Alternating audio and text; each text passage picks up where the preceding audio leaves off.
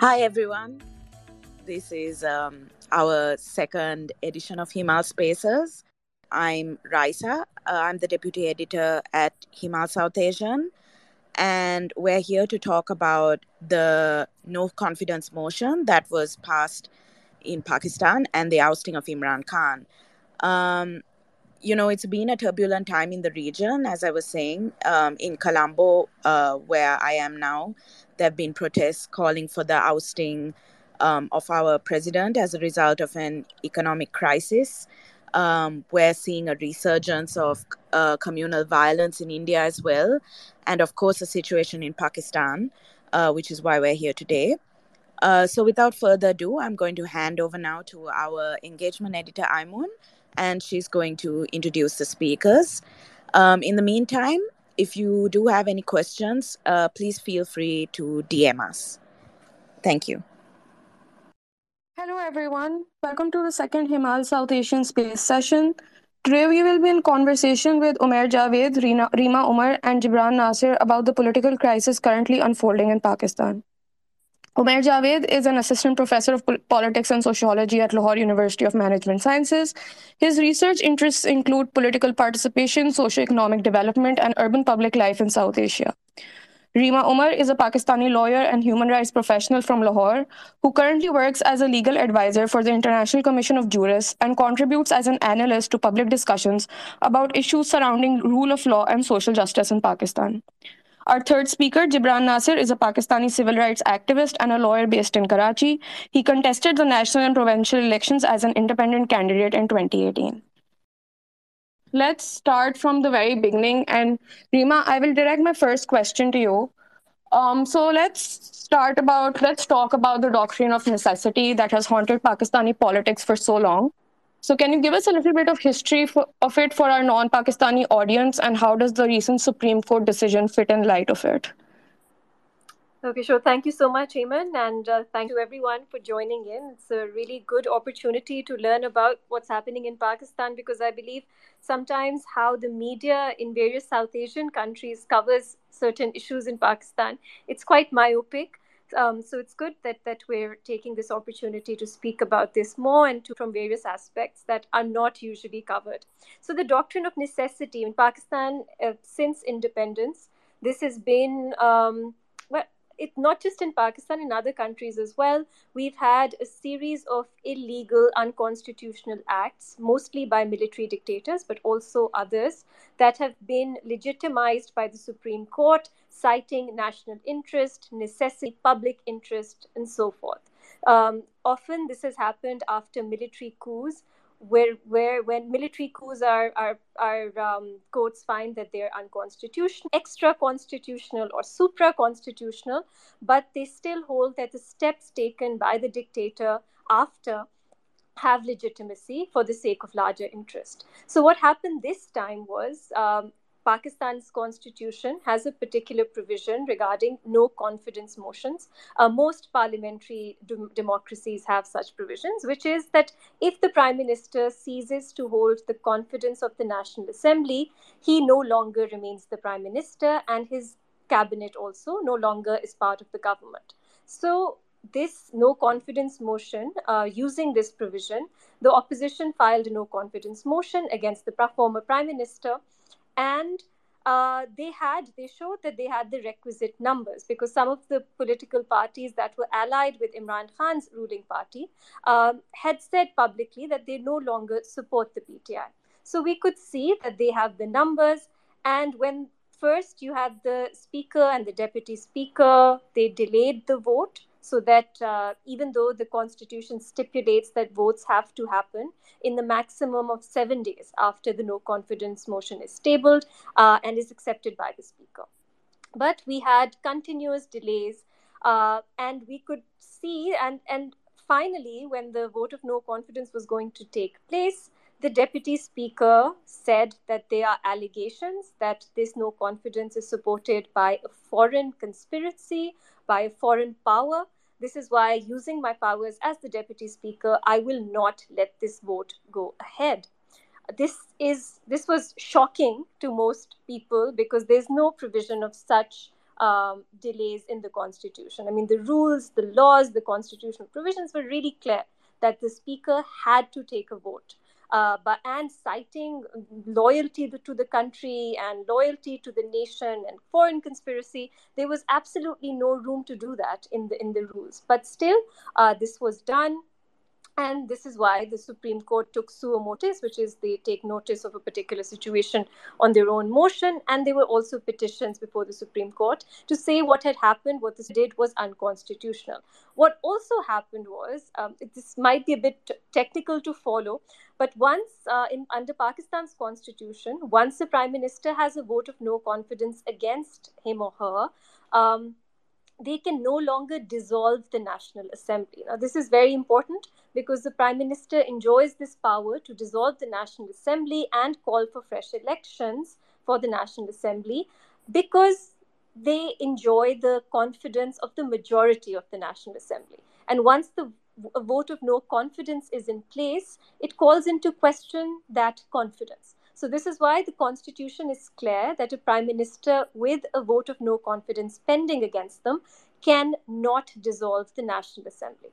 So, after the speaker uh, said, I'm not going to take this vote and I'm going to, uh, he dismissed the motion of, the no, of no confidence. He again, uh, the prime minister, citing the speaker's ruling, dissolved the National Assembly, and a few hours later, the president accepted his advice and the National Assembly was dissolved. So, let me just repeat for the clarity of our listeners. It's a bit technical, I understand, my apologies. But the Speaker had no constitutional authority to dismiss the vote of no confidence. He had to take that vote because the maximum of seven days had passed. Second, he dismissed the vote of no confidence, which uh, the prime minister, former prime minister, took to mean that the bar that the constitution placed on him from dissolving the National Assembly was no longer in force because the resolution stood, uh, the motion stood dismissed, and he uh, dissolved the National Assembly. And then the president, who has to act on advice of the prime minister, dissolved the National Assembly. So this is what happened the court, everyone could see, I think pretty much every constitutional expert, jurist, lawyer, uh, in Pakistan could see that the speaker's actions were unconstitutional, and consequently, the prime minister had no power, no authority to dissolve the National Assembly. But the question was will the Supreme Court, like in past judgments, say that yes, the prime minister had no power, the speaker had no power, but since the assembly stood dissolved, they would say, okay, in larger interest, uh, let's just go into fresh elections. So that was the concern. And um, very personally, I mean, it was uh, traumatizing for me to hear some of the remarks being made in court and to see lawyers once again arguing that the court should bring back the doctrine of necessity because the only solution to this deadlock and this crisis was fresh election. Mm, and this is something students of law in Pakistan, you know, we read our constitutional history, and we see how much damage this doctrine of necessity uh, has done to, to just the sanctity of the constitution in Pakistan. Because instead of penalizing or punishing those who subvert the constitution, this doctrine has meant that you reward them because what they want, in some way or the other, to stay in power and to take certain unconstitutional actions, even though the Supreme Court recognizes that they came into place or those actions were uh, unconstitutional to begin with, they give them legitimacy. So the question was, what is the point of a constitution then if you're going to keep on uh, bringing this doctrine back from the grave? But um, very fortunately, uh, we had a 5 0 decision from the Supreme Court, which not only declared that the Speaker's ruling and consequently the Prime Minister's decision to dissolve the National Assembly were unconstitutional, the Supreme Court also uh, said that the National Assembly no longer is stands dissolved, so it was revived.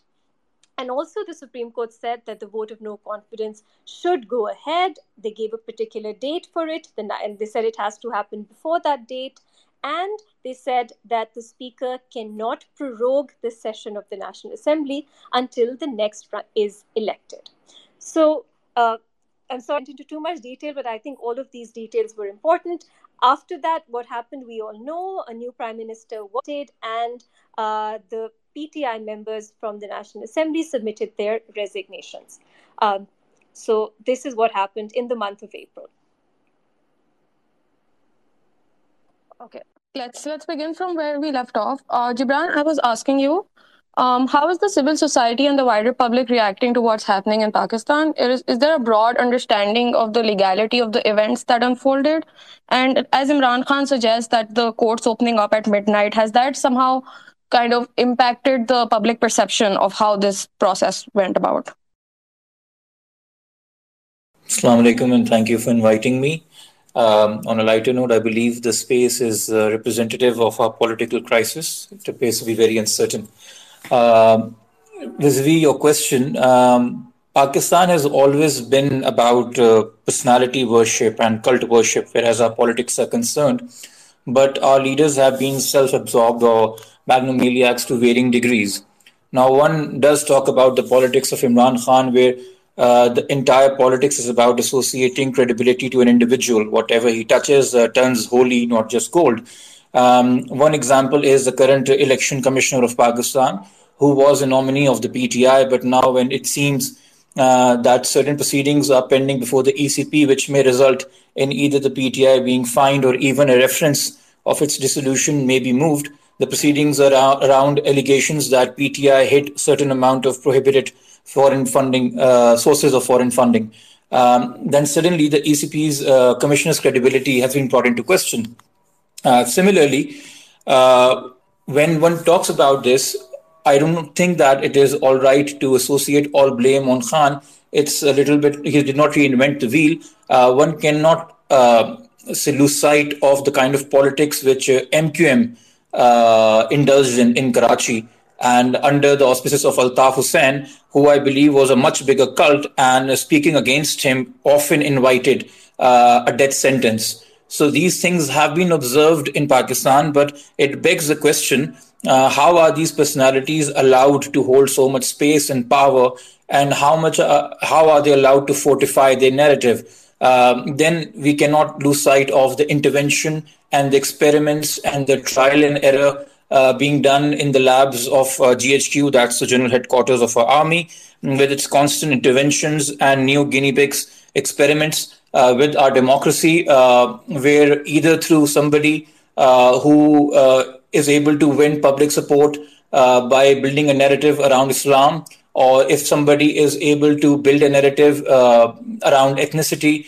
or if somebody is able to build a narrative about being a reactionary force and uh, polluting politics with allegations which are mostly never substantiated. And it's all about hitting the credibility of political opponents and, in the process, the entire ethos of democracy.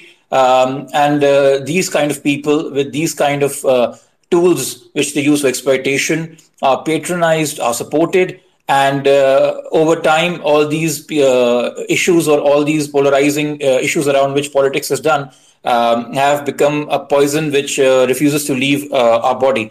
Um, coming now to about the judges opening the courts, I believe uh, uh Reema uh, would be able to better assist the audience here.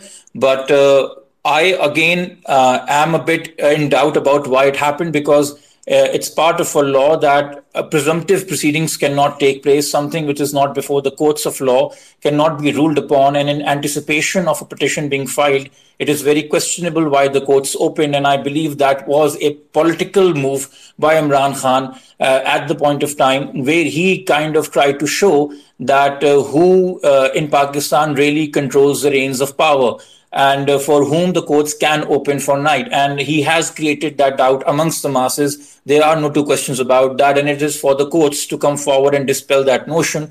Uh, unfortunately, um, the courts have also been politicized because um, the same courts, the same bench which uh, ruled upon uh, the VNC. And uh, by the way, the vote of no confidence was a political but as well as a legal question. It was, and when a legal question is involved, things are determined by uh, procedures and the constitution and uh, the various precedents uh, developed by the courts. to preserve the constitution. So, at that juncture, the Supreme Court did come to the help of the united opposition uh, by is holding the interpretation of the constitution, which at that particular point of time was also politically convenient to the united opposition, which now has later formed government. Uh, but the current crisis uh, which is regarding early elections, is a political crisis, not a legal crisis, because not holding uh, early elections is no illegality, and calling for early elections is there's no illegality involved if the proper procedure is followed. So it is primarily a political question, and the entire onus right now falls on um, the, the current incumbent government. Uh, but vis-a-vis the fact that uh, your question uh, regarding uh, the court's opening uh, again, uh, all these things are being brought forward, and one can also not lose sight of the fact that uh, a big uh, question has also been raised uh, vis-a-vis uh, PTI's foreign funding in relation to Abraj Capital and its founder Arif Naqvi, who is pending extradition to the US and is facing allegations of fraud and racketeering and theft. And PTI has often claimed that he is a big source of the funds PTI has received. Uh, friendship with Imran Khan and Arif Naqvi is also known. So I do not know that if you, there was a US conspiracy, at least what is visible to the side, there is none. Uh, but at least for Imran Khan's voter, he has again sowed that seed in the minds of the people that if tomorrow even an international court or a court in the United States finds some misdemeanors or embezzlement of funds or anything which may probably link uh, all the way down to PTI, or even if it is regarding the credibility of Arif Naqvi, who is one of the biggest donors and funders of PTI, Imran Khan has already played that card as well. Uh, now, what is uh, to be seen, or uh, what is the biggest question, is how the current incumbent government is going to resist all of this uh, rallying which is being done by Imran Khan and all these propagandas. It is a waiting game. Patience is key here. Back in 2014, uh, when the establishment was very much tilted towards Khan, uh, the Noon League, the Pakistan Muslim League Noon, uh, Nawaz Group has exhibited um, a considerable amount of patience. For six months, they resisted and they resisted, resisted with uh, peace uh, without uh, reacting violently. or using or arbitrary use of state power. So it again is that question.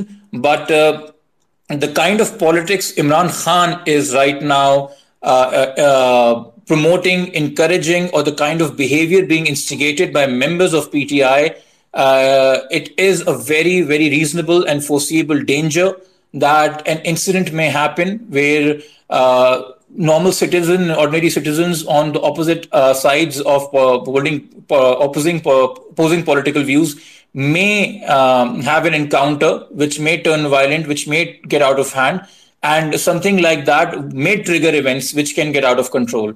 So, and in the process, the fact that everything's uh, credibility of everything has been questioned, be it the media, be it the judiciary, be it the existing government, or be it the establishment. Uh, it would be very difficult to convince the voters and supporters of Imran Khan, which are there in considerable numbers, on what to believe in and what to hold by. Thank you. Thank you, Jibran. Uh, Reema, can you follow up on the question of the legality of opening courts at night and also the claims coming from uh, former uh, PTI ministers that you know this was an infringement upon parliamentary supremacy in Pakistan. Mm. So, does Pakistan have parliamentary supremacy given that there is a codified constitution that the parliament was in violation of? Yeah, thank you. Uh, which court are we talking about? Because two courts apparently opened at night on the 9th of April. One was the Supreme Court and one was the Islamabad High Court. The Supreme Court opening makes sense to me uh, because the Supreme Court passed an order, and not just the Supreme Court itself, but every institution of the state. So the Supreme Court passed a judgment, uh, passed an order, and the order clearly said that the vote of no confidence has to take place before the 9th of April. We could see on that day that the former ruling party, the PTI, was creating all sorts of excuses and they had no intention to let that vote of no confidence happen. So for me, it makes complete sense that the court opened at night to ensure that its own order is uh, implemented. So that is the Supreme Court. And I see that a lot of people are asking questions honestly, had the court opened the next day at 9 a.m. or noon, they would have asked similar questions. They would have created similar propaganda. So I don't buy too much into that. The other court that opened was the Islamabad High Court, and there the dynamic is a bit different because apparently there was a petition uh, which questioned the former prime minister's decision to fire someone or appoint someone uh, to the position of chief of army staff. Now, this is something that remains debatable to date because uh, the BBC Urdu did a story on this, and they actually uh, the the story has quite um, uh, outlandish, but in Pakistan's context, uh, context perhaps plausible uh, details uh, as to what happened that night, who met the prime minister, who was behind this, the Islamabad High Court opening, and so on. And they were very clear allegations made that the establishment, in particular Chief of Army Staff General Bajwa, was involved, and this is why the Islamabad High Court opened. Now, a lot of people, and myself included, I think that would, if if that is the case, then then that means that the court, Islamabad High Court, uh, went out of its, did something that was not in its jurisdiction. This was not a legal question. I don't think the court has any business uh, to stop the former prime minister from in, in, in anticipation of a decision that might or might not be made uh, open at night. And and to so that was quite bizarre. However the next day we had uh, you know a lot of people countered this claim including from the former pti uh, cabinet so i'm not sure and the ispr of course for them it may it makes sense i suppose that they of course would deny any such thing happened. But also people from pti continue to deny it happened. So i don't know uh, what happened in Islamabad, and this why the Islamabad High Court opened. That is more questionable for me. But the Supreme Court opening to to ensure that its own order is implemented, I think that was fundamental. It was very important because what is the point of an order uh, when it's not if it's not going to be implemented? And let's also not forget that Pakistan had no real government for many days in that week when the Supreme Court was hearing this case. There was complete uncertainty as to what the future holds. Are we going into fresh election? Are we not? Who is the prime minister? Who isn't? And so on. So it wasn't something that, uh, you know, okay, it would, wouldn't have made a difference if you, the Supreme Court waited another three, four, five days. I think it really was a very urgent situation. I will say that I hope that Supreme, the Supreme Court and other courts also realize other situations can be urgent as well and don't consider their job to be nine to five. Uh, such discrimination uh, is obviously not acceptable. But in this case, I completely understand and I support that the court opened at night uh, for this purpose. I just want to give one more example that might help clarify this. Uh, for some people, uh, it, they you know question that you know unlawful, unconstitutional steps are taken every day. What's the big issue? But here the question was something far more than that. And this is why I say that you could make a case that it wasn't just an unconstitutional act of the speakers or the former prime ministers, but it went to the, it could be considered subversion of the constitution, is because how a government comes into being and how a government uh, loses its power or these are two of the most fundamental questions that your constitution decides. So, for example, if the prime minister now uh, you know, assemblies, we have a fixed uh, tenure uh, of, of our assemblies in the constitution. If the current prime minister says, no, I don't want to call elections, I don't want to leave uh, because I fear there's a conspiracy against me, can you give the prime minister such powers? You cannot, because if the constitution clearly says that assemblies will cease to remain after a certain time period, or in this case, that the prime minister will cease to be the prime minister if the vote of no confidence is passed. These are questions that are. Uh, they go to the root of what a constitution is there for. They are that integral to our constitutional framework, to the functioning of the state. So I don't think it's a routine unconstitutional act that happened. It was important enough for the Supreme Court to step in and uh, to ensure that its order was implemented. Parliamentary supremacy. Now, I think uh, parliamentary sovereignty is very important. Judicial independence is also very important. However, different institutions of the state also have to check powers of the other institution. So while we do have separation of powers, we also have checks and balances. Uh, and now, I mean, this is something again that is part of propaganda more, and I don't think it has too much legal merit, the argument that the Supreme Court violated parliamentary sovereignty, because it is clear, even the former Attorney General stated that unconstitutional acts or illegal acts of the speakers are not protected by Article 69, which preserves parliamentary sovereignty. In this case, I think the case was clear that the speaker's conduct was unconstitutional. In that case, it makes complete sense for the Supreme Court to step in. And this, again, the interpretation of Article 69, this is not the first time this has happened. We have jurisprudence, even from the past, where the Supreme Court has held they can interfere uh, and they can hear challenges to the speaker's rulings and decisions where they violate the Constitution. Um, so, for me, th- this is not uh, it's just being used as propaganda. And we have to be very clear, I believe, and I'll end on this, that there are some real issues, but most of it are propaganda. And they're just issues that keep uh, the, the former ruling party keeps raising to stay relevant, to keep give, giving fodder to its supporters.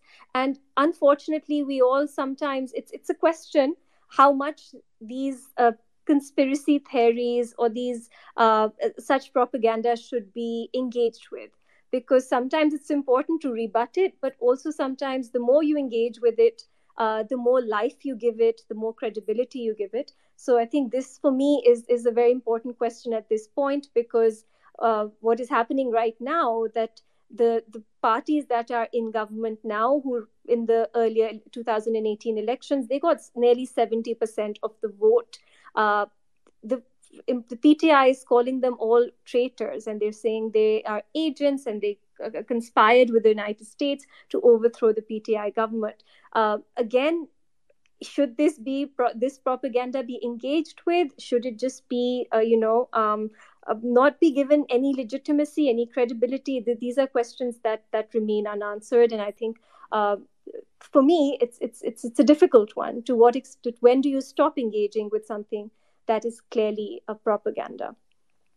And this issue of parliamentary sovereignty also, I think, falls into that category because our jurisprudence is clear. The, the, the lawyer, former attorney general representing the government himself did not take this position that parliamentary sovereignty is is being uh, uh, you know usurped uh, or interfered with by the Supreme Court. But of course, it, it suits uh, their narrative, so they're going to keep on, uh, you know, talking about it. Thank you, Reema. Um, Umair, I'm so sorry it took so long to come to you, but like, can you tell us about the political context for Imran Khan's ousting? A vote of no confidence has never been successful in Pakistan in the past. So was this expected? And say if we hold, if we move, if we had moved forward with immediate elections, do you think Pakistan has the capacity to hold national elections at such, at such a short notice? Uh, thanks, Eamon, and uh, and it was uh, yeah great listening to Reema lay out the issues so uh, clearly and so categorically. Um, and and Jibran as well. I uh, I think uh, there are a couple of things that sort of are worth mentioning. If you're an alien who's dropped into Pakistan, you know, just at the start of April, and you're told that the sitting government has, you know, um, at that time, which was the PTI government, had a sort of a you know a razor thin majority uh, which it was, was, which was held together through uh, you know a bunch of uh, other smaller po- political parties. And its own sort of uh, you know strength in, in parliament was uh, was about 150 odd out of a parliament of 342 then it becomes very sort of plausible to imagine that it could be a case where sort of you know the largest party ceases to hold the confidence of of the majority of the parliament and that its allies, you know, for any reason are sort of, you know, they, they may sway uh, from one end uh, to another, or, or another party may be able to sort of pull the requisite numbers uh, together, which would be 172 in this case. So I think, uh, as far as sort of a, a, decontextualized look at what has happened would tell you, it, I think it's it's it is plausible that that a vote of no confidence could have happened. Uh, and I think what's also worth mentioning is that Imran Khan was elected as prime minister with the thinnest majority for any prime minister since 2002 uh, which was uh, Zafrullah Khan Jamali under uh, uh, obviously the dictatorship of, of, of, General Musharraf. So, I mean, in that case, I think uh, the the how part of of uh, you know of of, you know this, this entire process is fairly clear, and I think in, in that case it was something that that could have happened. Now, I think what we oftentimes struggle to sort of have a clearer explanation of is why did this happen at this particular point in time? Uh, how did the opposition manage to sort of you know resolve its uh, internal uh, differences and sort of you know get together on a single point agenda, uh, which was the ouster of of Imran Khan? And there you know you can have sort of any set of explanations, some of which are more plausible. The role of the military establishment and its sort of you know uh, withdrawal of support for the for the for the government uh, due to sort of internal conflicts uh, with with the government at the time has played an instrumental role, uh, and then obviously just good. Uh, you know, politicking on part of the uh, of the of, of of the opposition in getting the numbers together and sort of creating a consensus on on on ousting the government. I think those are uh, important factors. And I and I sort of really want to stress this because. Uh, you know, with, with, the way that sort of the conspiracy narrative has, has, is being sort of mentioned, and, and you know, we still haven't seen any evidence of, of a conspiracy uh, in action uh, so far. I think what's worth mentioning is what are the internal dynamics that allowed this no confidence vote to actually happen. And I think the internal dynamics are very clear that you had a party which had a razor thin majority in parliament, uh, was being held together by its allies, uh, that refused to engage with parliamentary processes, and that continuously. Uh, sort of, uh, you know, uh, denigrated the opposition, refused to form consensus on key uh, parliamentary and legislative issues such as electoral reform and uh, refuse to sort of pay heed to uh, some of the, uh, the the requests and and sort of uh, you know uh, whether Imran Khan calls it blackmailing or, or whatever it was of of their own sort of you know allies at the time. And I think if you take all of that together, then it sort of starts to make a little more sense as to why this happened. with in the way that it eventually did. So yes, our history has shown that a vote of no confidences are you know rarely have have actually never been successful. Um, uh, in the past against a prime minister, but they've always existed within the constitution. Uh, it has always been the only constitutional way uh, to remove a, a, prime minister. In fact, I think it's very good uh, that this particular constitutional mechanism was used rather than uh, than something else and other forms of palace intrigue which have been used in the past uh, you know to to ouster uh, prime ministers including those that were being handpicked by by military dictators themselves so I think that much is uh, I think that much is, is quite clear. So you can't sort of I don't think it's a unicausal phenomenon uh, or a monocausal phenomenon. I don't think that you can have one uh, particular explanation for why it happened and the manner in which it happened. But I think the numbers uh, as well as sort of you know parliamentary processes uh, that existed are are central to understanding uh, why this particular uh, event unfolded in the way that it did. Now, on to the second point, which is your uh, issue regarding uh, can elections be held. Now, elections, constitutionally speaking, after an assembly is resolved, uh, ha- prior to its actual sort of uh, point of expiry, can be held within 90 days. They should be held within 90 days. Now, that is the constitutional mandate of the Election Commission of Pakistan. Uh, in uh, our case, there is an added layer of complication, which uh, I, I, mean, I don't want to get into the te- technicalities of it, but uh, it is partially based on the last census that was carried out in 2017 uh, in Pakistan. Now, uh, under election law, if a census is carried out, um, you are mandated to create new delimitations uh, and to ensure that the uh, proportion of population and constituencies allocated to each province are according to that new uh, to that new census. Uh, because the census was held in 2017 and it wasn't uh, officially accepted till much later, the constitution was amended to create uh, a provision for a uh, for for new delimitations based on provisional results of the 2017 census. Now, since 2018, and this is another example of Parliament being sort of largely defunct during the past three and a half years. Uh, that since 2017 we've had uh, you know very gradual approval of the census figures that came out in 2017 uh, over the preceding uh, year and a half, uh, and since then there has been no movement to f- formally notify uh, the census results and to formally notify the new constituency demarcations based on those census results either. Uh, the Election Commission of Pakistan's position is that they've sent out 16 letters uh, to uh, the government asking them to formally notify the process of delimitation, uh, to formally sort of provide resources for, for, for the same. um, but it refused to do it. Uh, and instead, it decided to go into a new uh, census uh, exercise, which would have meant another round of, uh, of, of delimitation eventually when those census results would have been approved. So now we're in a situation where these current census with the previous census results have to be formally have been formally notified, and you need fresh delimitations based on that so that you are able to meet the constitutional requirement uh, which currently exists. And the ECP has given a timeline for that delimitation exercise, and it says that it should be ready uh, by uh, late October, in which case the earliest that we can see elections happening would be by November or December. So uh, I think that is again it. Uh, this in itself is a is a bit of a sort of a uh, I, I would say it's not a legal lacuna, but it's it's certainly a problem given that the constitution asks for elections within three months after an assembly has been dissolved. But because there is no urgent need to dissolve the assembly, and because we have a new government which commands the majority of the House as it stands so far, uh, they, we can very well sort of take this up till November to ensure that the delimitation process is uh, carried out fairly. Now, what will happen in that interim time period obviously is going to be politics, right? So there you'll have a party that is out, which is asking for early elections, which is going to uh, talk about a conspiracy, which is going to talk about sort of collusion and incompetence of state institutions in, in sort of preventing early elections from taking place.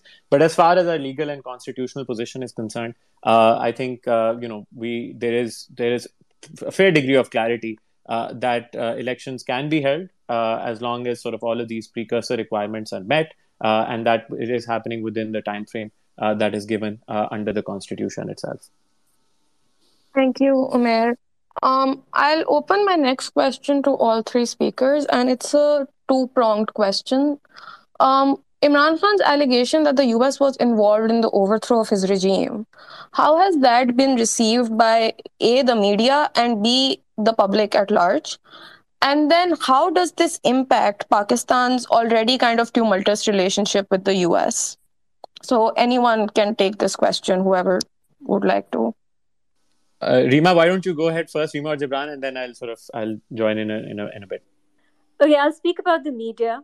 It really frustrates me that a lot of people who are anchors, commentators on the media, and I won't speak about politicians right now, they cannot take clear positions on issues. And on this particular issue, I think for me, it's as clear as day or night that there is no foreign conspiracy. Now, of course, the US has a history of regime change, and of course, the US has um, been involved in and interfered in domestic politics of various countries, but that does not mean it happened now. Uh, there is no evidence of it. And when someone makes an allegation, they have to present evidence. Only then do you believe them. You can't just say, okay, they've made an allegation, now the other party has to prove themselves innocent. And this is what I see happening a lot in the media that people are needlessly creating confusion, giving uh, meat to this clearly false narrative that does not exist giving weight to it, giving legitimacy to it. And also, a lot of people are in awe of the fact that Imran Khan was able to create this narrative. And because they remain in that state of awe, they are not able to, to see how dangerous and destructive and problematic this narrative is. For me, uh, using allegations of traitor, agent, as well as using religion um, as to, to critique your political opponents or to call into question uh, you know their faith or their loyalty to the state these are two red lines and i believe they have been crossed uh, in this case and I would have expected the media to take a more, a stronger line on this. But there are very few people who are doing this. Most of them are either in a state of awe and they want to focus on the fact that it has so much pull and Imran Khan has, um, you know, brought his politics back to life and his supporters love it and his former um, cabinet ministers love it. Or some people believe it to be true without any evidence and now they want the opposition now the government to prove that they're actually innocent. Both of these positions to me are very problematic, particularly at this point where I think the media can take a stronger position and categorically say that yes, whatever it means for Imran Khan's politics, at least on principle, at least on what proof is there before us, this is complete nonsense. And it is, uh, there is no evidence, absolutely none. There was time, a lot of time before the no confidence motion was moved they, something could have been done. There could have been an investigation. Nothing was done. Uh, and we've seen, you know, another, let me just end on this. Uh, former, the, the, allies of PTI, including Parvez Elahi, um, he himself has said, and MQM as well, that when they came to us for negotiations, they did not mention this conspiracy at all. So when PTI was trying to make sure that their allies stick to the party, even then they did not use this to, to you know, to, to highlight this to their allies.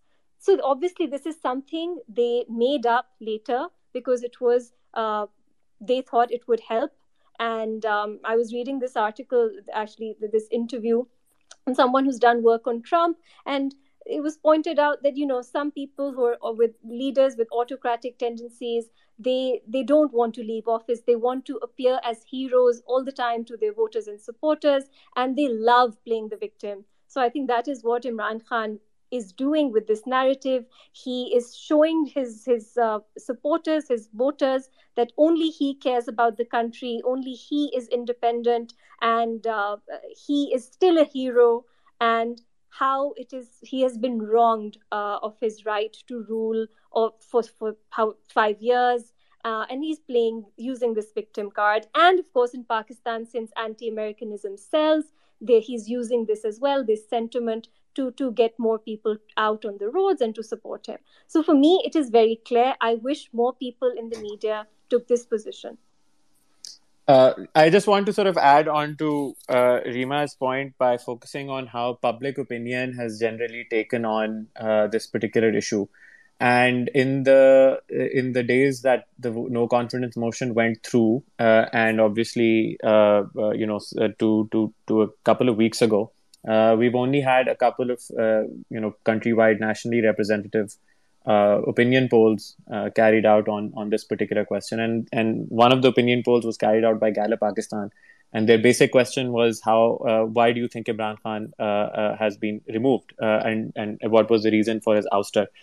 And the the two most popular reasons were because of inflation, and the second was because of foreign conspiracies. But what is interesting is that nearly sixty percent of the country uh, uh, a nationally representative sample uh, said that it was because of inflation, and only 30% uh, uh, accused the ouster of being because of foreign conspiracies, while 10% sort of gave other reasons. but what is, I think, really stark and what needs to be sort of, I think, which really underscores, you know, an important point about the Imran Khan political phenomenon and the PTI as a political party in this country is that if you split the sample up by education, and you look at uh, what the views of people were who had less than 12 years uh, of formal education, so less than the intermediate uh, uh degree in, in, in, in, the Pakistani uh, school system. 64% said that Imran Khan's ouster was because of inflation, and 26% said that it was because of foreign conspiracies. Whereas, if you go with uh, with respondents who had a degree of, of, of 12 years of formal education and above, the figure gets flipped the other way. So it's almost 60% saying it's because of foreign conspiracies and, and the rest uh, saying that it was because of uh, inflation. And I think this is telling because uh, we know from other uh, research and from the analysis that we have that the media market in Pakistan is skewed towards urban centers and that it is skewed towards uh, socioeconomically better off households, or households where it is more likely for people to have an FA or an intermediate degree and above. So Reema's point is actually quite telling that uh, because of a lack of clarity in the media, where different sides have been fairly partisan in terms of uh, uh, in terms of their treatment of this uh, of, of, a, of, a, of a conspiracy and, and obviously not being uh, forthright and, and categorical about sort of you know the lack of evidence there it really has shaped and along with obviously imran khan's own politics it has shaped perceptions especially in large urban centers uh, and with uh, what we consider to be the pti's core demographic which is which is obviously urban educated middle income uh, and above groups. Uh, and just the last point on this is, which is actually quite telling, in that in the two weeks that these two opinion polls have actually been held, the number of people who cite foreign conspiracy as a as a reason for the ouster has actually gone down a bit. So it's gone down by about two percent, and it'd be interesting to see that with the latest statement coming out from the National Security Council uh, uh, about uh, there being, which was fairly categorical in saying that there has been no conspiracy to remove the government. It'll be interesting to see if that number uh, goes down any further, or whether Imran Khan's narrative and through his politics and his public mobilization, it manages to retain, uh, you know, this 30 to 35 percent uh, figure uh, that we are currently uh, seeing. Um, can I add something? Sure. Yes, please. Uh, okay, so first, uh, the discussion was going on that you know why the VNC succeeded, and everybody has their own view on it. Uh, my view simply means uh, that if you see uh, that military has been a constant power in Pakistan, but it's been a wave, high tides and low tides, and it's often been seen that when a military has been a fix, it has sought safe exit from democratic forces. After the 1971 war, it uh, sought safe exit and hid between Zulfikar Ali Bhutto after Benazir's assassination and the lawyers' movement in 2008, it hit between uh, the Charter of Democracy and asked them to take lead. And now again, because Imran Khan was brought with a lot of fanfare and with a lot of obvious military intervention and influence, and they were said to be uh, literal fanboys amongst high-ranking military officials of Imran Khan. Uh, he was not able to deliver on the promise and uh, more than these rallies and more than surveys, I believe by elections are the most telling thing. And a series of by elections in Punjab and elsewhere were indicating that parties belonging to the opposition are gaining far more popularity than the then incumbent government.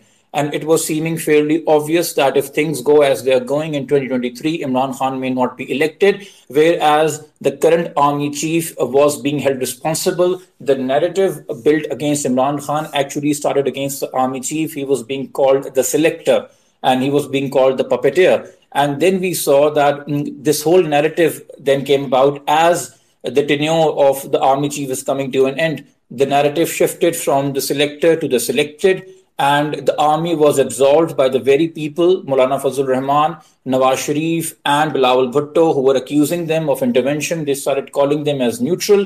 And of course, an um, example in the form of the trial of Pervez Musharraf is also in the recent memory of army. They don't want to cross a line uh, beyond a certain degree because they know that they can also fall prey uh, to the same tactics. Um, uh, what goes around comes around. Uh, but currently, uh, what also needs to be seen is that why the US. Uh, because uh, previously, when Imran Khan was uh, campaigning for the 2018 elections, the popular narrative was that Nawaz Sharif is Modi's friend, uh, Nawaz Sharif Modi ka yar. So why not an Indian conspiracy? Or why not a Israeli conspiracy? Because along with the US conspiracy, these things are part of our collective political memory. Uh, leaders as dignified uh, and uh, amongst uh, the founding members of Pakistan, uh, Fatma Jinnah was uh, accused of being a foreign agent. So again, and Benazir was often uh, the term "darling of the West" given to her by the U.S. media was often against used against her. So again, Imran Khan did not reinvent the wheel, but talking about the U.S. or talking about it to such a degree also hit the new neutral player. It also hits the army, since the army has been the constant the relationship of the Pentagon or the White House with Pakistan has been constantly with the army. We cannot forget that US spends billions in supporting dictators in America in Pakistan and only a few millions in supporting democratic efforts. Not that we're looking for any aid for, from them for that purpose, uh, but the relationship with the army has been a constant. And we saw that when Imran Khan was still in power, suddenly we saw the military playing the role of foreign uh, minister um, and giving and uh, commenting on a foreign policy when they condemned the uh, invasion of Ukraine by Russia and called for the Russia to retract and call back its troops. And so that was army already mending the relationship when Imran Khan was very much in power. Uh, now, currently, uh, the problem with the incumbent government is uh, the old united opposition, which is now the united government, that they seem to be suffering from confusion in the face of this new propaganda which has been propped up by Imran Khan. There has been certain confusion within the ranks of the incumbent government. Calls for early elections have been heard um, on the floor of the parliament. And also, it seems to be a little afraid. Certain populist measures by Imran Khan, like allowing subsidies, unreasonable subsidies given our economy on petrol and other things, uh, those have not been reversed as yet. Uh, talks are going on, indicators are going on, but the first uh, instinct of the government was to keep those measures in. So there's a certain amount of fear in them as well, um, because that's at least how they are perceiving uh, this uh, uh, propaganda or whatever campaign Imran Khan is running. So uh, currently, uh, the military has taken a back step, but they remain a constant and they will build back their uh, influence. And that's the real challenge for democratic forces and political parties in Pakistan. Along with the fact, when I talked about the confusion and fear amongst the ranks of uh, uh, the current government, and when I earlier said that by elections or elections are a better measure than just the rallies, um, during the time when Imran Khan was uh, on his way out uh, in those last two weeks, a second phase of elections happened for the local governments in KP. And as opposed to the first phase, uh, PTI pretty much clean sweep those elections. So that was another telling indicator that is Imran Khan's narrative being perceived, received well by the masses or not? And it went in Imran's favor. So uh, this confusion and this fear is going to be a challenge for the current government. Uh, the military is going to take its time when it before it starts its interventions again. Uh, things are going to be hunky dory between them. In the meanwhile, uh, any tough measures, any extreme measures, uh, even though legal, even though constitutional, against Imran Khan, like for example, if he's the party is found guilty in the foreign funding case and they move a reference against the party, that will not be received well, and people often sympathize with the underdog and he is out of power, so he falls under that category. Uh, but at the same time, another challenge for the incumbent government is also uh, the building relationship with the masses vis-a-vis the constitution and democracy. Uh, the constitution cannot just be defined by parliamentary procedures, the rights and powers of the speaker, how a, ta- a, resolution is to be tabled, how it is to be voted upon, how a prime minister elects and leaves. The fundamental rights the, the chapter regarding fundamental constitutional rights that's the lived experience of the masses of the citizens with the constitution. And uh, the, the current government needs to ensure that not just when ensuring rights of its own voters or of people at large but also ensuring that if any witch hunt of uh, workers and members belonging to PTI is being done and being done by our security agencies they should be halted because that will also not fare well. And this whole notion and of democracy and constitution will further lose its meaning amongst uh, the eyes of the citizens and the masses. Thank you. Thank you, Jibran. Um, I will direct my next question to Umair because you closely follow like uh, political developments and local politics. Um, Imran Khan's attracting major crowds in his public rallies. Uh, is that somehow reflective of how he'll do in the general elections? Because the last time around, you know, he had military support. Um, PMLN was in disgrace. PPP didn't seem like they have the kind of infrastructure required to win Punjab. So it clearly they were the favorites when it came to the 2018 elections. Now that like you know things have shifted and the military has pulled back support among other things. Um, you know, like his footing in Punjab doesn't seem very strong either. Um, you know PMLN is on the rise again. Uh, there is coordination. There's coordination between opposing parties. How do you see um, like the current kind of crowd that Imran Khan is attracting for his rallies reflected in the elections that he's claiming needs to happen immediately? Um, uh, so thanks, Eamon. I think uh, uh, there are a couple of things which are uh, which are not contestable, which I think need to be sort of laid out right at the start before we delve into any sort of uh, analysis of elections themselves. Uh, the first is that Imran Khan and PTI are the dominant party in Khyber Pakhtunkhwa. That has been borne out, as Jibran mentioned, by the second phase of the local government elections, and they're sort of a two-time incumbent. They are deeply popular. They have support from across different socioeconomic groups in that province uh, and across the entire province. You know, not just in the Peshawar Valley, but also both in increasingly in Hazara as well uh, in Malakand division as well as in the south. So KP Imran is in a, is in very good shape. And uh, if, even if you look at the opinion polling data on Imran's ouster, uh, uh you know, in recent weeks, it shows that KP has consistently sort of sided with Imran Khan and is against obviously his removal and is calling for early elections. Uh, a, a, similar analysis can be carried out for uh, Karachi. I think Imran and PTI are are quite popular uh, especially in uh, in uh, neighborhoods with uh, in in areas and constituencies with large Urdu speaking populations, uh, as well as in those uh, which have you know large Pashtun migrations as well. So I think in Karachi, Imran's position is is re- reasonably strong, and I think one of the reasons why the MQM left. the government was because it was actually sort of in its political interests to leave the government and join the opposition simply because its own political future uh, in Karachi uh, is at stake. So I think with these two things, are, uh, you know, it's very clear. But uh, because of the way that Pakistan's population distribution works, and obviously the historical uh, you know uh, prioritization of Punjab, uh, you know, as the politically most salient province. I think the at the end of the day, it really comes down to what will happen there.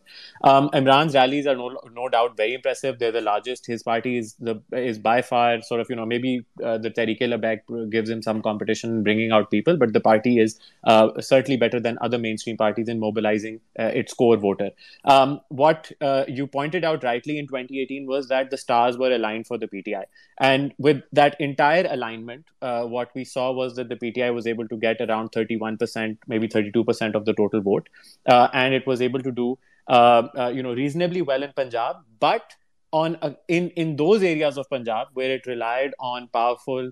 Uh, dynastic, entrenched rural elites to win elections, which we call electables in local parlance. Right, the map of Punjab in 2018 is very clear. It shows this quite categorically that in areas which are more urbanized, which have um, you know, a greater uh, sort of uh, uh, unattached sort of voters, so to speak. The PMLN did reasonably well, whereas in the more rural uh, and sort of uh, southern and western parts of the province, which are uh, you know where politics is largely done on the basis of rural factions and, and electables, that's where the PTI managed to score most of its seats. Now, the key question that one has to ask ahead of the next general election is can Imran Khan sustain uh, that uh, particular political arrangement with local electables uh, in uh, obviously those uh, rural areas in the south and west of Punjab?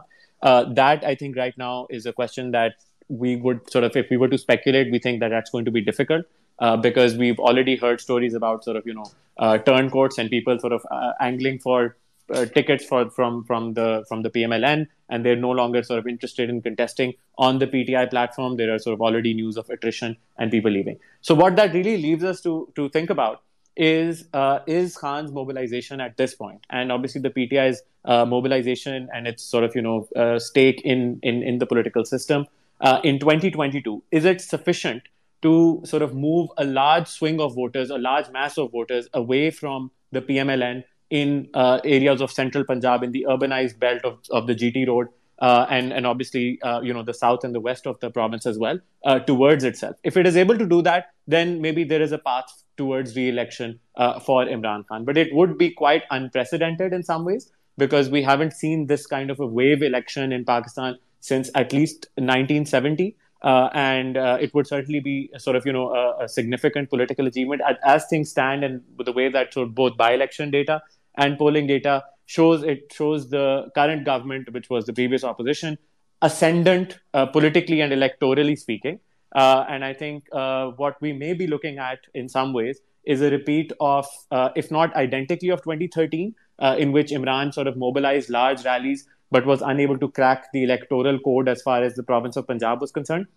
But maybe uh, somewhere between 2013 and 2018, as far as the PTI's popularity uh, and its sort of uh, numerical strength in in Punjab in Punjab's politics is concerned. So that's I think where we are right now. But again, uh, the more more data that we get, obviously, the more opinion polling, more sort of news from the constituencies. Once all parties get into mobilization mode, uh, I think we'll get a better sense. Uh, but right now, I think even you know with all the stars aligned, like I mentioned in 2018, Imran's majority was razor thin, and now with some of those stars having fallen out of alignment, uh, you know, it's hard to see at this stage if there's going to be a massive wave uh, in favor of the PTI that would somehow upend, you know, the way that electoral politics uh, is is is carried out.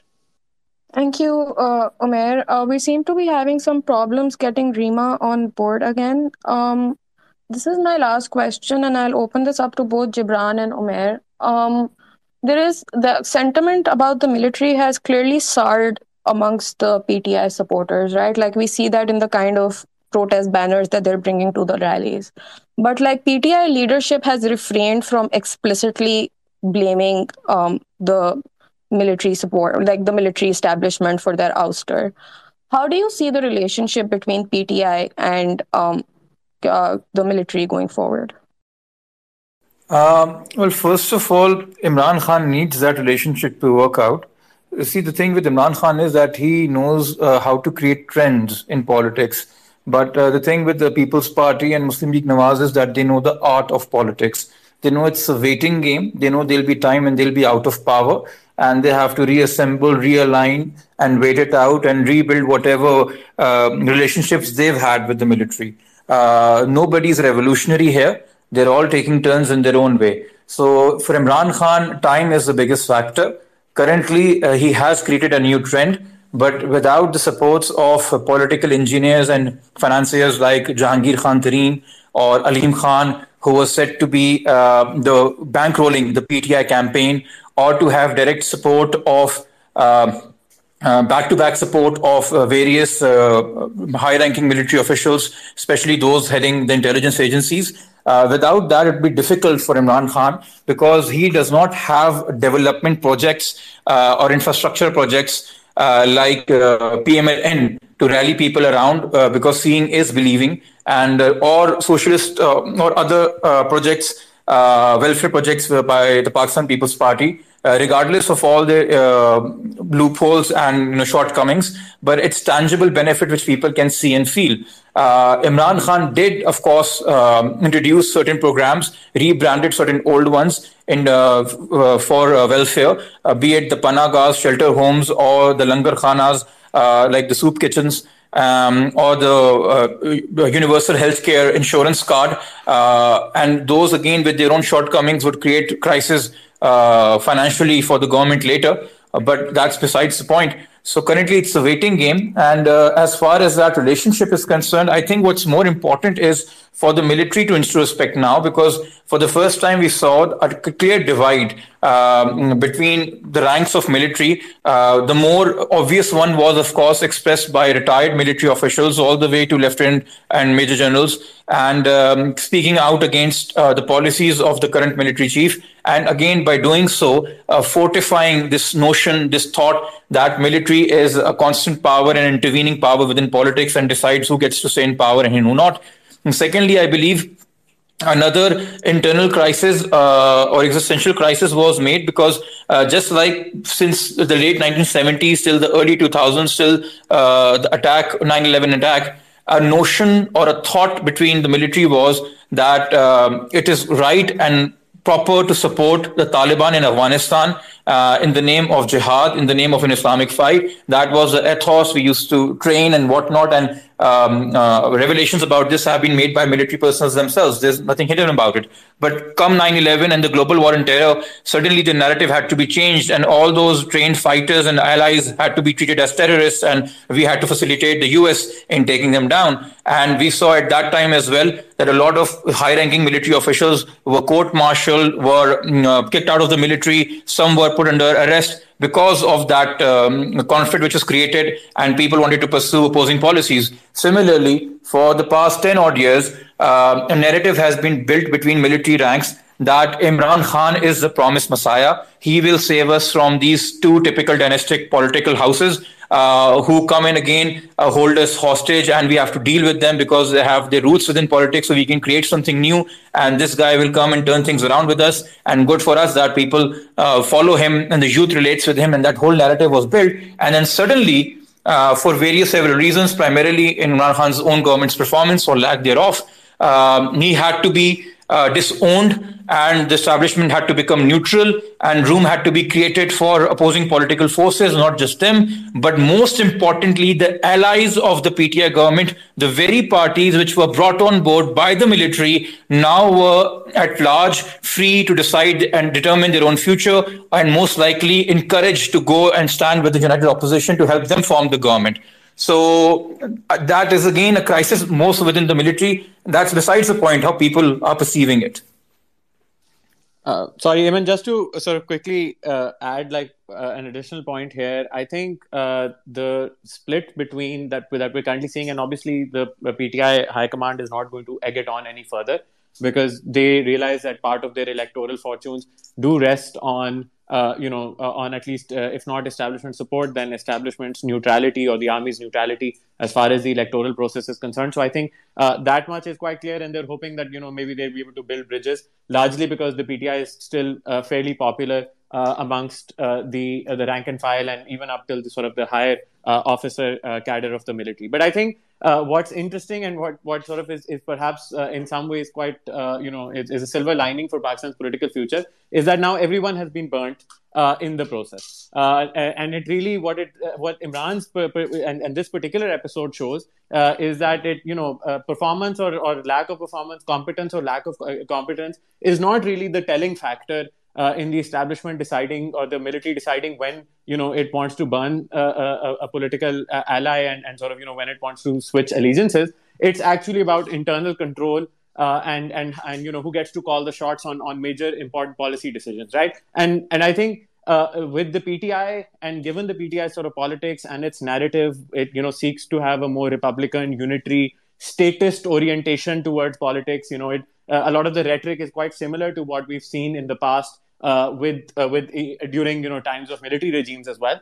I think there is a natural uh, sort of you know uh, alliance uh, between you know the military and the PTI, especially military officers and, and and that particular segment in society. But what is also clear now is that the PTI is no longer willing to play you know second fiddle uh, to the military as far as decision making is concerned and that is has moved sort of you know the the opportunity matrix for the military uh, you know to the de- to its detriment because no it no longer has an incredibly reliable or pliant sort of option in the political space right no one is willing to roll over uh, uh, uh and and we saw this you know even just happening within three and a half years uh, you know it took Nawaz Sharif much longer uh, than that. Uh, and uh, I'm not saying that this is some great sort of you know great democratic awakening, but the fact that now everyone's been burnt is enough to create some seeds of mistrust of you know the degree to which the military can be allowed to encroach upon uh, you know issues of, of, of again which were ostensibly of the civilian domain.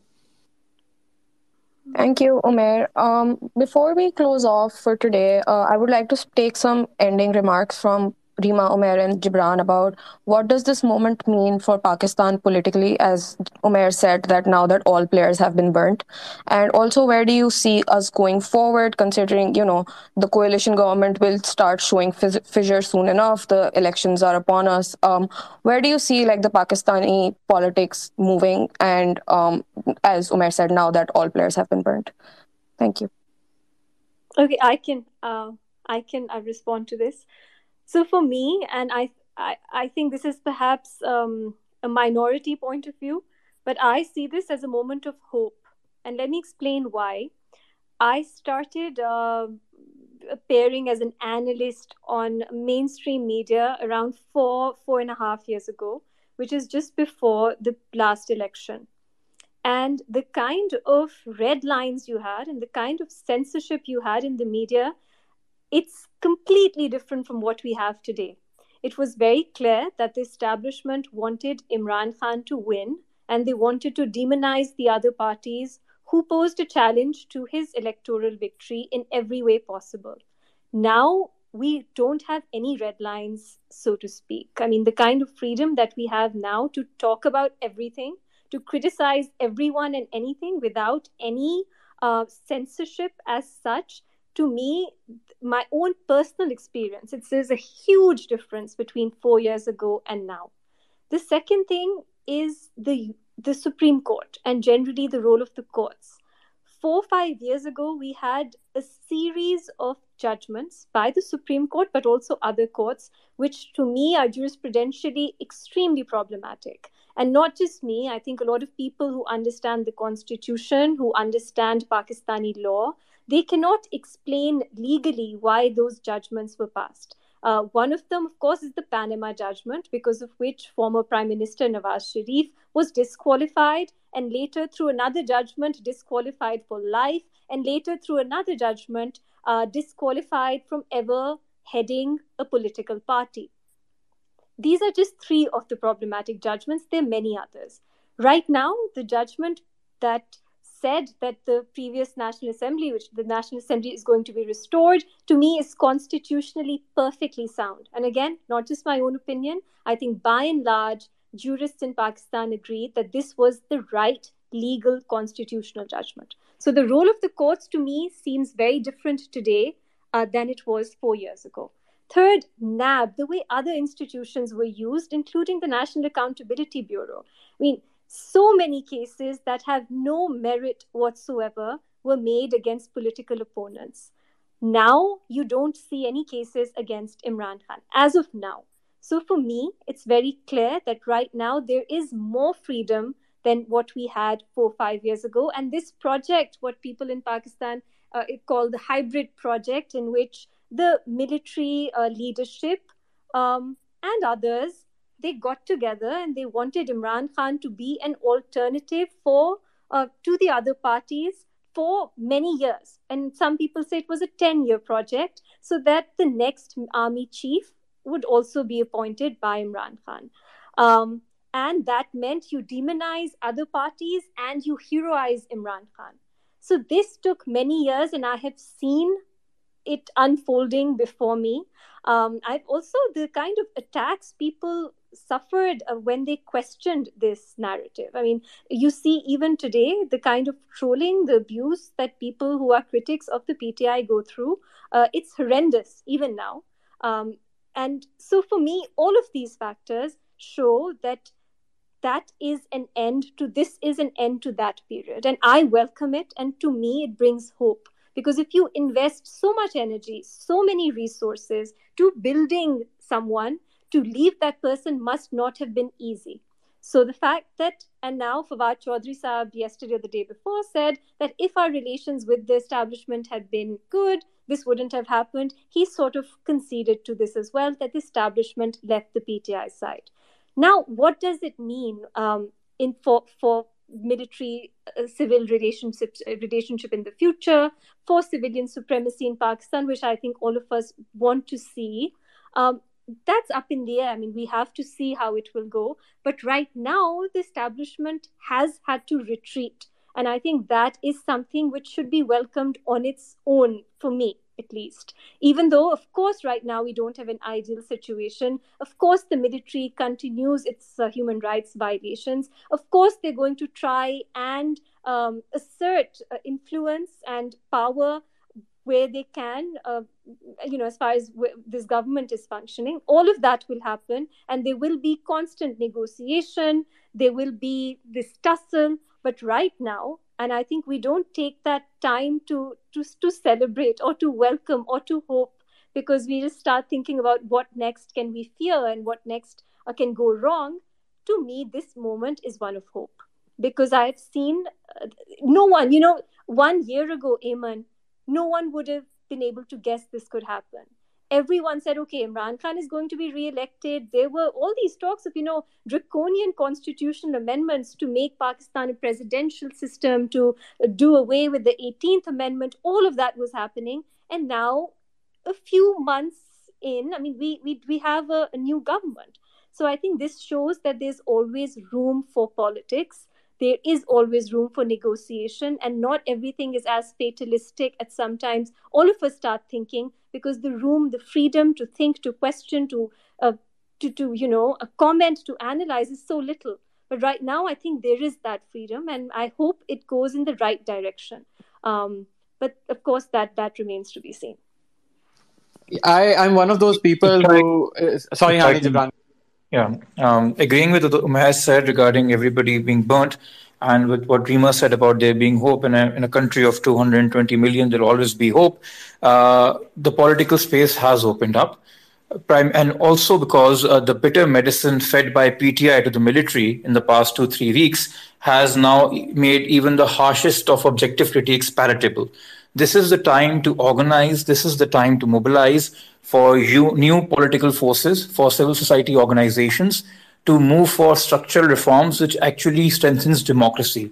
Besides of new political forces organizing to form new political platforms and parties, mm, for voters to have new options. What is also most important is to build alliances for a united effort for restoration of student unions, to make uh, the art of discourse common and popular in universities, to make the art of articulation of thought popular and common in universities. It is fundamental that we unite for a, for a common cause to make local body government systems stronger, and uh, uh, empowered as envisioned by the constitution that they should have legislative, financial, and administrative autonomy so that politics, politics becomes accessible for the common man. Not only that more and new democratic players come in within political parties and new stronger political offices coming in with the offices of mayor and union council chairmen being empowered. And that would also democratize the parties, but it would make politics, politics accessible that for new entrants and new aspirants,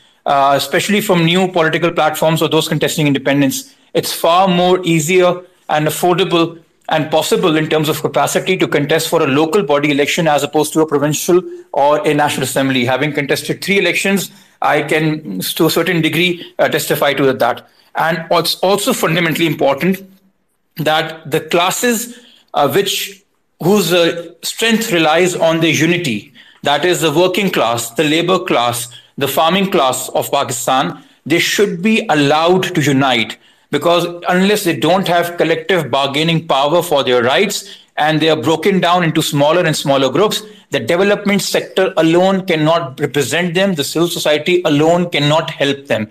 And for that, their unions needs to be better organized, better facilitated under the law, and supposed to empower them. So for these kind of structural reforms, now is the time with this new promise of upholding the constitution and new promise of being democratic that reforms are pushed for, and not just those reforms which are which relates to our elections, which the current parties in power um, wish to seek not just because of making the elections more free and fair, but also in terms of how they can manage it and access it. So these reforms should also be built so that the system develops us as a whole. So this is a time of hope, and because of that, this is a time to organize and mobilize. Yeah, just to sort of uh, add, you know, just literally sort of the last you know uh, point on on what Jibran just said. I think uh, the a conversation around empowering local governments is essential for all the reasons that he stated. Uh, I think this is now the time to start thinking about you know how do we sanctify local governments under the constitution uh, if there is an amendment that needs to be made you know by the time the next assembly comes through i think that's a, that's certainly something uh, that uh, that you know parties need to work towards. Uh, but I am unfortunately also one of those who who, who, who tends to get fatalistic about certain things. Uh, and you know, uh, Reema's and, and Jibran's points are all well received. My only concern right now about the immediate future uh, is on the sanctity of uh, the electoral process itself. And when, when I say that, uh, what I mean is that uh, the way that the PTI is currently mobilizing uh, and the way that it's sort of talking about the election commission and obviously the electoral process. Uh, I mean, you know, if there is no agreement on what the rules of the game really are, you know, the rules of the political game and ru- the rules of political contestation, if there is a complete breakdown between, you know, one party uh, and and a couple of other parties on the other side, then that really does pose a problem uh, as far as political legitimacy is concerned. And my, I think, biggest uh, sort of again one of the biggest uh, uh, critiques that I had of the PTI government was that despite it being a, a, a you know a consensual player uh, up till 2018 in the process of electoral reform has just decided to completely bulldoze that entire consensus uh, for the sake of pushing through uh, rights of overseas Pakistan, voting rights for overseas Pakistanis and EVMs, electronic voting machines. And I think uh, now that these reforms are most likely going to be undone, this is going to be, uh, you know, it's going to set us on another cycle of, uh, of, of political conflict around the legitimacy of elections themselves. And I think that is uh, that's a that's a that's a pressure point for for for the political system uh, and you know it, it, it's a fundamental sort of point that we uh, that really there needs to be sort of at least a multi-party consensus on that they agree on what the rules uh, of electoral contestation are and they agree on the legitimacy of the electoral process and that is the only thing that i feel is currently uh, you know worth uh, sort of worrying about given the rhetoric that is coming out at, at, pti rallies and the way that imran khan is uh, is mobilizing. But other than that, obviously, I think it underscores this entire process, underscores political diversity in Pakistan. It underscores the resilience of, uh, uh of, of political parties themselves and of the political process, um, including Imran Khan coming out and sort of you know uh, you know protesting freely and mobilizing people. I think that it just shows that there is you know uh, that, that that politics is quite sort of deeply rooted uh, as far as you know sort of Pakistan is concerned, and I think um, these things sort of you know will, will are, are are naturally sort of against uh, any attempt to sort of coerce or any attempt to impose uh, sort of a, you know an artificial unity uh, on the political system. Thank you. Thank you, Umair, for that. Um, thank you, everyone, for joining us. This was it for today's conversation. We hope to see you again soon in another space session where we will hopefully engage um, activists and academics from another country and focus on another South Asian country and the political crises and the political questions in the region. Thank you so much for joining us tonight. This is it. Um, goodbye. Thanks, everyone. Bye. For more Himal podcasts, go to himalmag.com slash podcasts.